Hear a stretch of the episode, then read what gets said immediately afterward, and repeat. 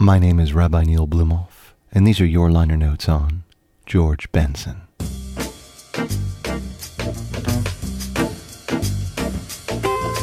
George Benson, born on the 22nd of March, 1943 in Pittsburgh, remains a prolific, soulful jazz guitarist, singer, and songwriter.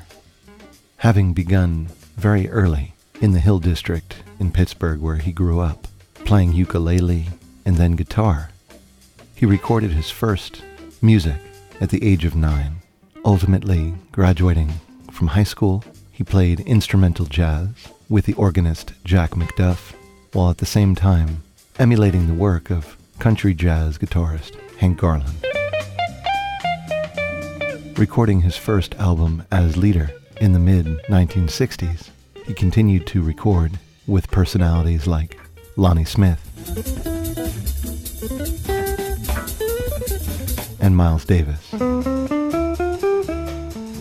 From there, Benson recorded with CTI Records, operated by Creed Taylor, covering songs of the age from the Beatles and Jefferson Airplane.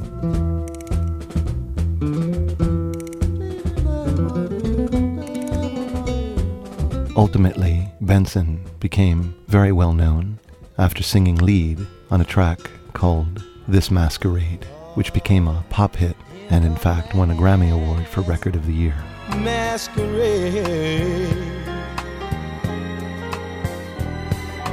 Continuing to record and to tour, Benson was recognized with the award from the National Endowments of the Arts as a jazz master in 2009, which is America's highest honor in jazz. As Benson recorded both his guitar and his singing, in his music you could perhaps hear the gestalt, the zeitgeist of the age, living from the 60s until now. You can hear changes of aesthetics, technology, and ways of expression.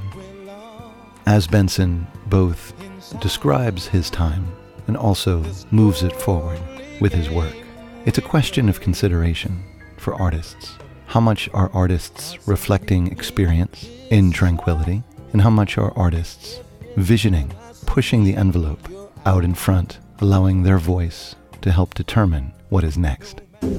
As we listen to Benson's music, we hear perhaps a little bit of both this idea of rooting deep in what is popular entertainment, and at the same time, just underneath that, perhaps, allowing this technique, this innovative spirit to drive the music ahead, keeping it fresh, listen after listen.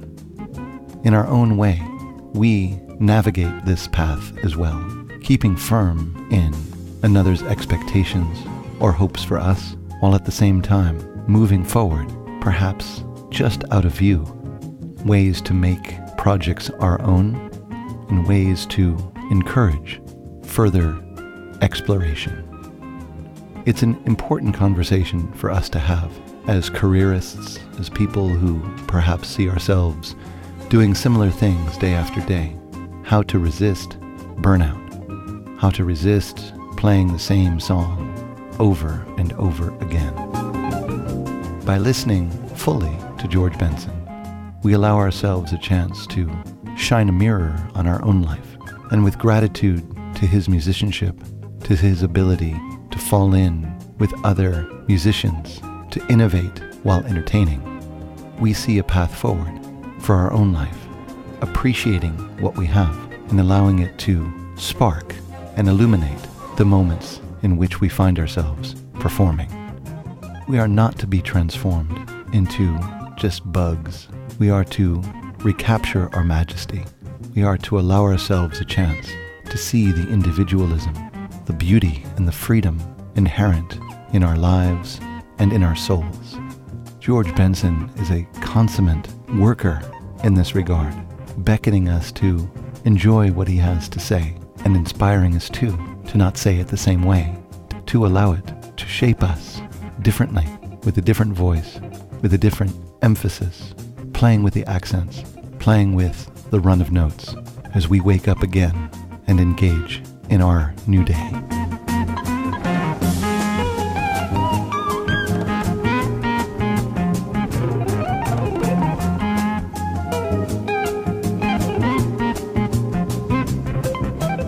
My name is Rabbi Neil Blumofe, and you've been listening to Liner Notes, a project of Views and Brews, KUTX 98.9. Listen well and have courage.